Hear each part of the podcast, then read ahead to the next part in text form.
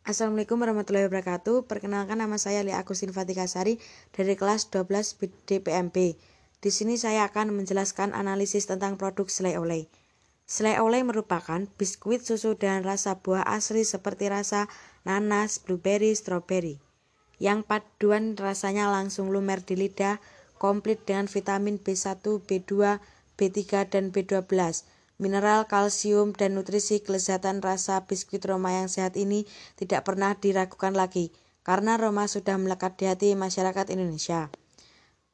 Berikut komposisi selai oleh, yaitu tepung terigu, minyak nabati, gula, glukosa, sari buah, susu bubuk, gliserin, pure buah, garam, pengemulisi lisetin kedelai, perisa susu, perisa buah, fremik, vitamin B1, B2, B3, B12, pewarna makanan, karamel, karmoisin C1147720, biru berlian C1429090.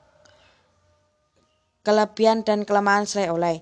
Kelebihan, selai oleh menonjolkan rasa buah rasa buah yang murni sehingga terasa segar. Selai oleh memiliki rasa biskuit yang gurih karena diperkaya dengan susu. Biskuit selai oleh terasa lembut ketika sudah digigit karena ia lumer di dalam mulut. Kelemahan selai oleh yaitu selai terlalu kental dan lengket. Biskuit yang kental akan rasa susu menyebabkan sebagian konsumen mudah bosan. Nah, itu tadi tiga, tiga varian rasa selai oleh yang bisa kamu coba setiap hari dan menemani rebahan kamu.